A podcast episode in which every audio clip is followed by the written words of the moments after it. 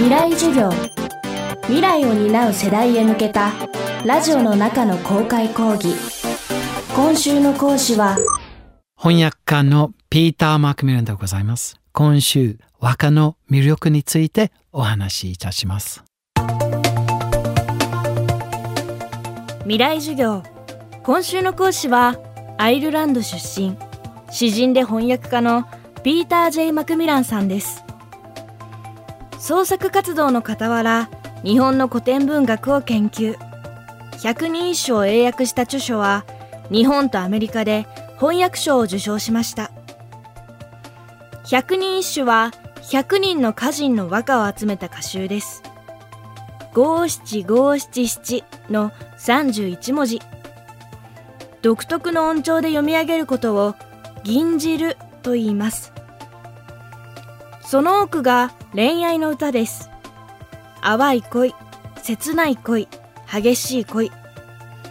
千年前の日本人って意外に恋愛ばっかりしてたんですね。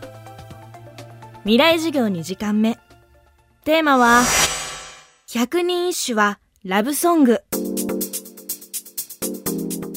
百人一首の場合ですとおそらくですね60%くらいは恋愛の歌ですね。でその残りは四季を表す秋は一番多くてその次には春ですね。で夏は少なくてあのそれでまた冬の歌ですね。で、えー、恋愛の話なんですけれどもその恋愛は60%ぐらいだと思いますけれども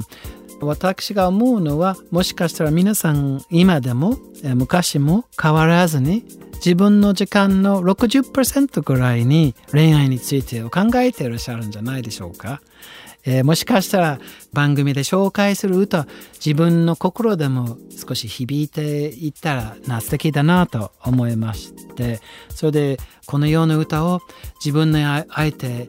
送ってみたいなという気持ちになったら素敵だなと思います。なかなか日本人は特に男性日本男児はシャイの方が多くいらっしゃいますけれども例えば実際に送らずに、まあ、心の中であ私はあなたにそういう気持ちを思うんだなという志を持っていくだけでも恋愛の感性が豊かになるのではないかなと思います。そういう意味では古典の重要性今現代にはあるかなと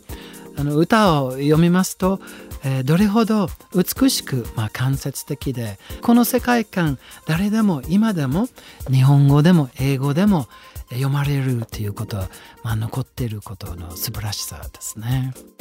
えー、これからじゃああの77番「崇徳天皇の素晴らしい恋愛の歌」を紹介いたします。せよ早見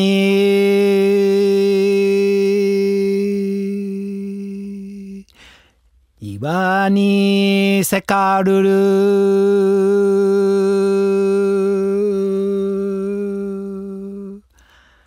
滝川の。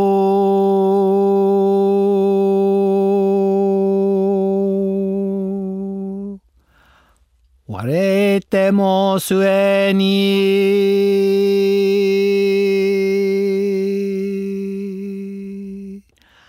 aguantoso.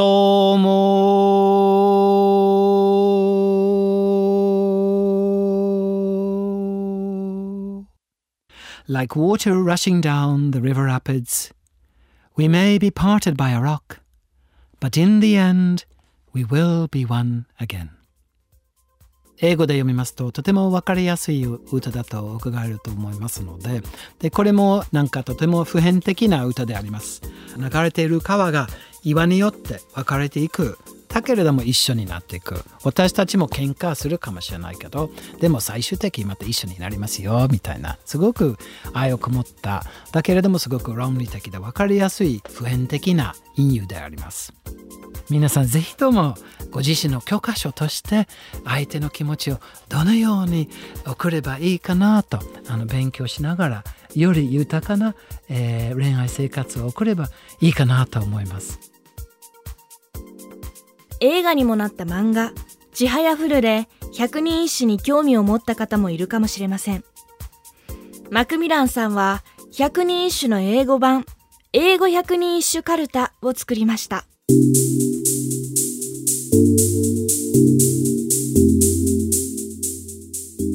のいつも私がそのどのようにもっとより分かりやすく日本の古典の世界を、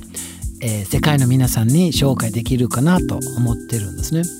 でもそれと同時に最初は外国の方だけをの古典の素晴らしさを理解してもらおうと思ってたんだけど今はどっちかっていうと日本人もそういう必要性があるかなと思ってますね。日本の方みんな大変お忙しくしておられるし、まあ、経済はどうしても優先になっている社会だ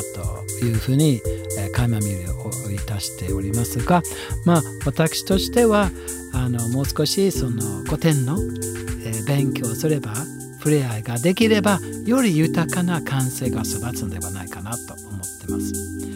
でその最近が作ったものですが、えーと、英語120日種カルトを作りました。世界初でございますけれども、えー、ファカワカと言いましてファックというのは跳ねるという意味ですね。ワカはその歌の和歌ですね。この、えーと、カルトを通してですねあのこれまでに日本で愛されているあのカルタが世界に発信していくと思っていて今年の10月にアイランドで全国カート競技をやるんですね。でこれは、えー、日本以外に初めて海外でのこういうイベントをやるんですね。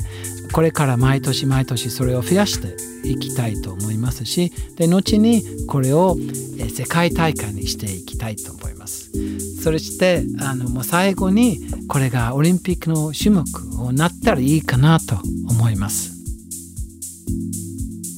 未来授業今週の講師は詩人で翻訳家のピーター・ジェイ・マクミランさん。今日のテーマは百人一首はラブソングでした。未来授業